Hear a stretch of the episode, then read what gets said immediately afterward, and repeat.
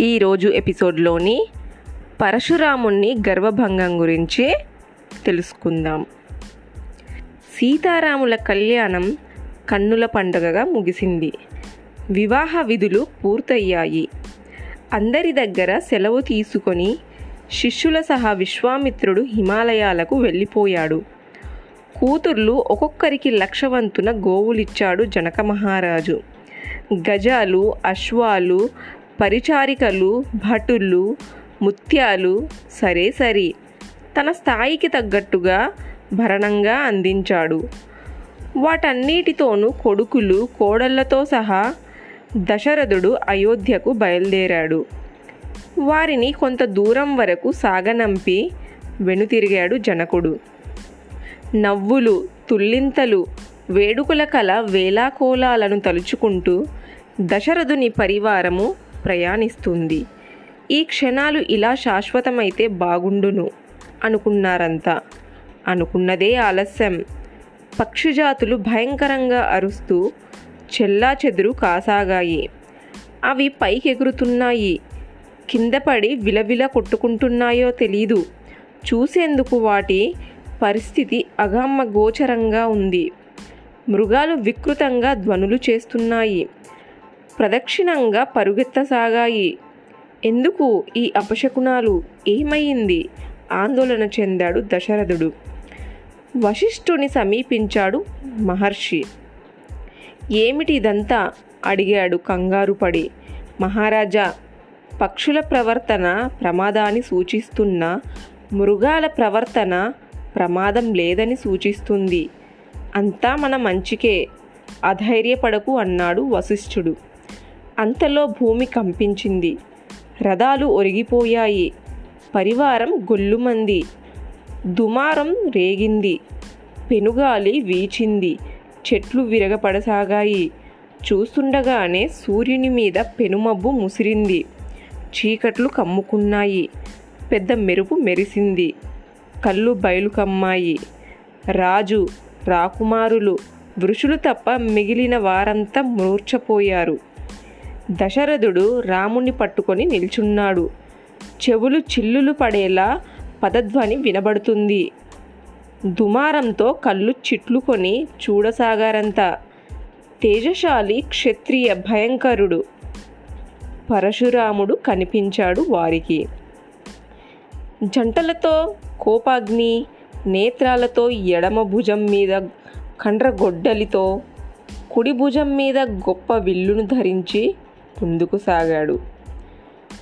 పరశురాముణ్ణి చూసి వశిష్ఠాది మునులు కలవరం చెందారు. తన తండ్రిని చంపిన పాపానికి ప్రతీకారంగా ఎందరో క్షత్రియులను అంతం చేసి శాంతించాడు కదా. మళ్ళీ ఎందుకు ఈ విపరీతం? పరశురాముడు ఏం చెయ్యబోతున్నాడంట?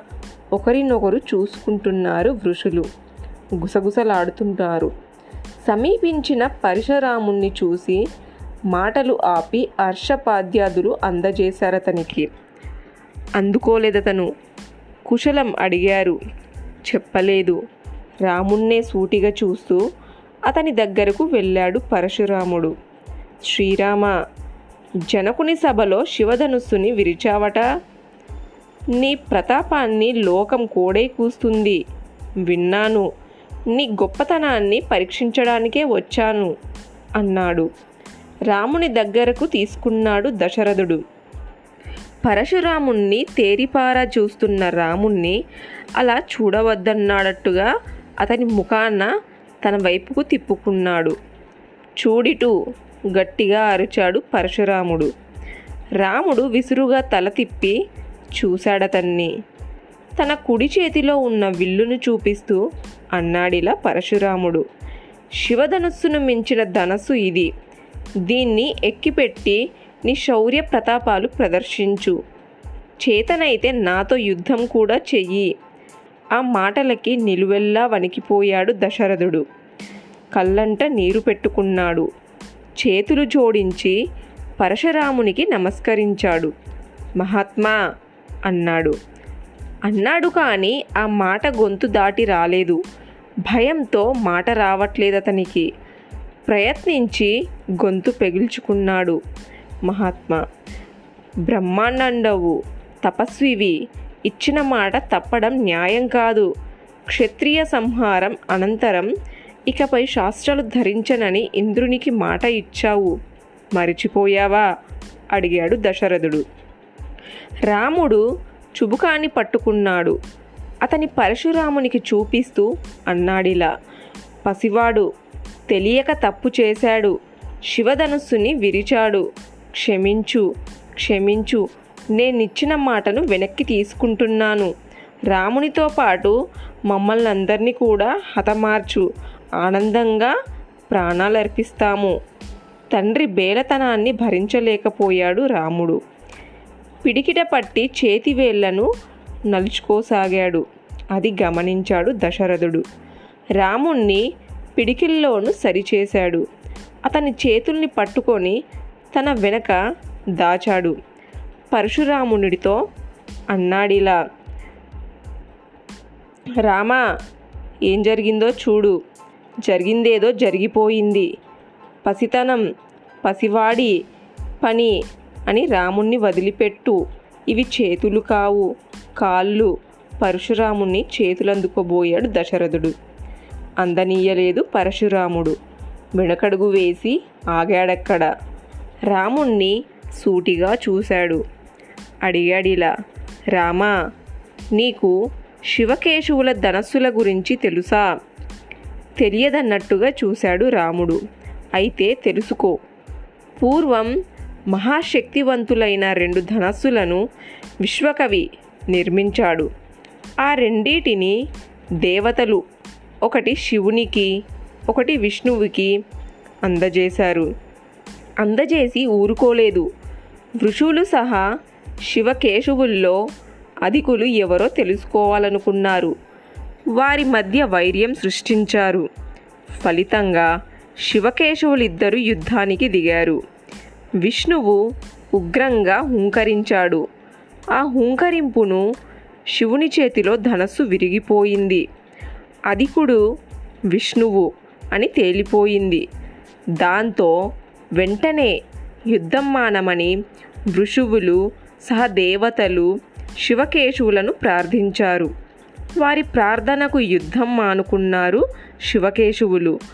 తన ధనస్సును దేవతలకు ఇచ్చాడు శివుడు. విష్ణువు తన ధనస్సును బూచికునికి ప్రసాదించాడు. ఆ ధనస్సును బూచికుడు తన కుమారుడు జమదగ్నికి ఇచ్చాడు. జమదగ్ని నా తండ్రి. ఆయన ఆ ధనస్సును నాకు ఇచ్చాడు. అదే ఈ విష్ణు శాపం అన్నాడు పరశురాముడు. ధనస్సును ఎత్తి చూపించాడు రాముడికి.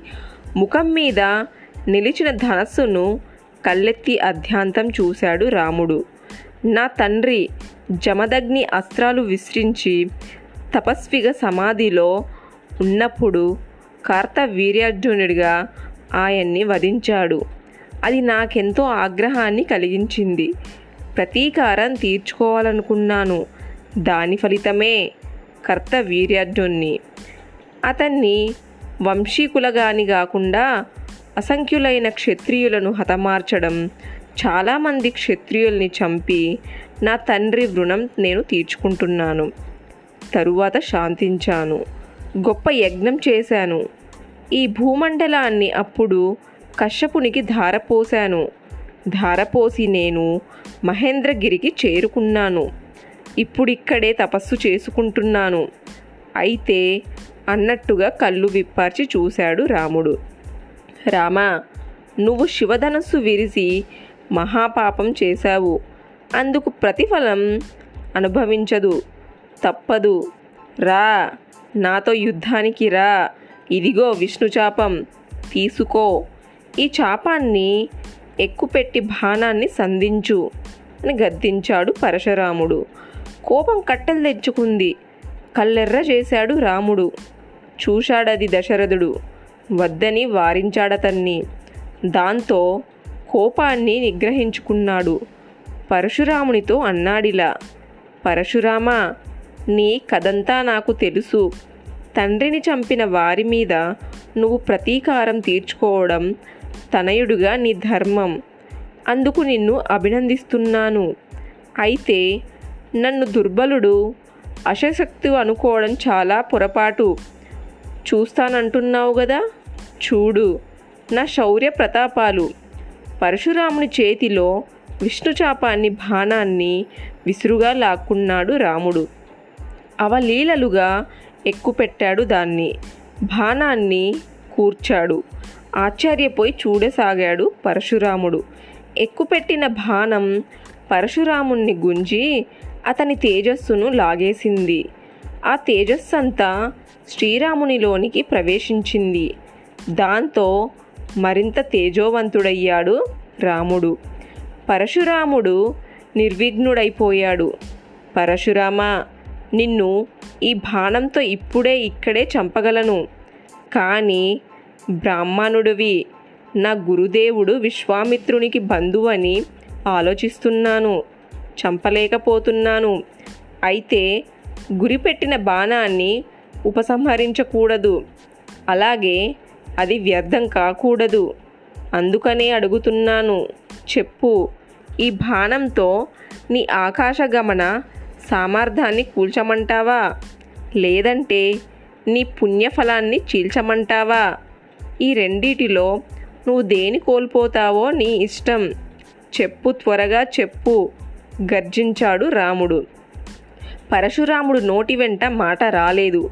బొమ్మలా ఉండిపోయాడతను. క్రోధాగ్ని జ్వాలకు ప్రతిరూపం పరశురాముడు. చల్లపడి అచేతనంగా నిలబడడం విచిత్రమనిపించింది చూసేవారికి.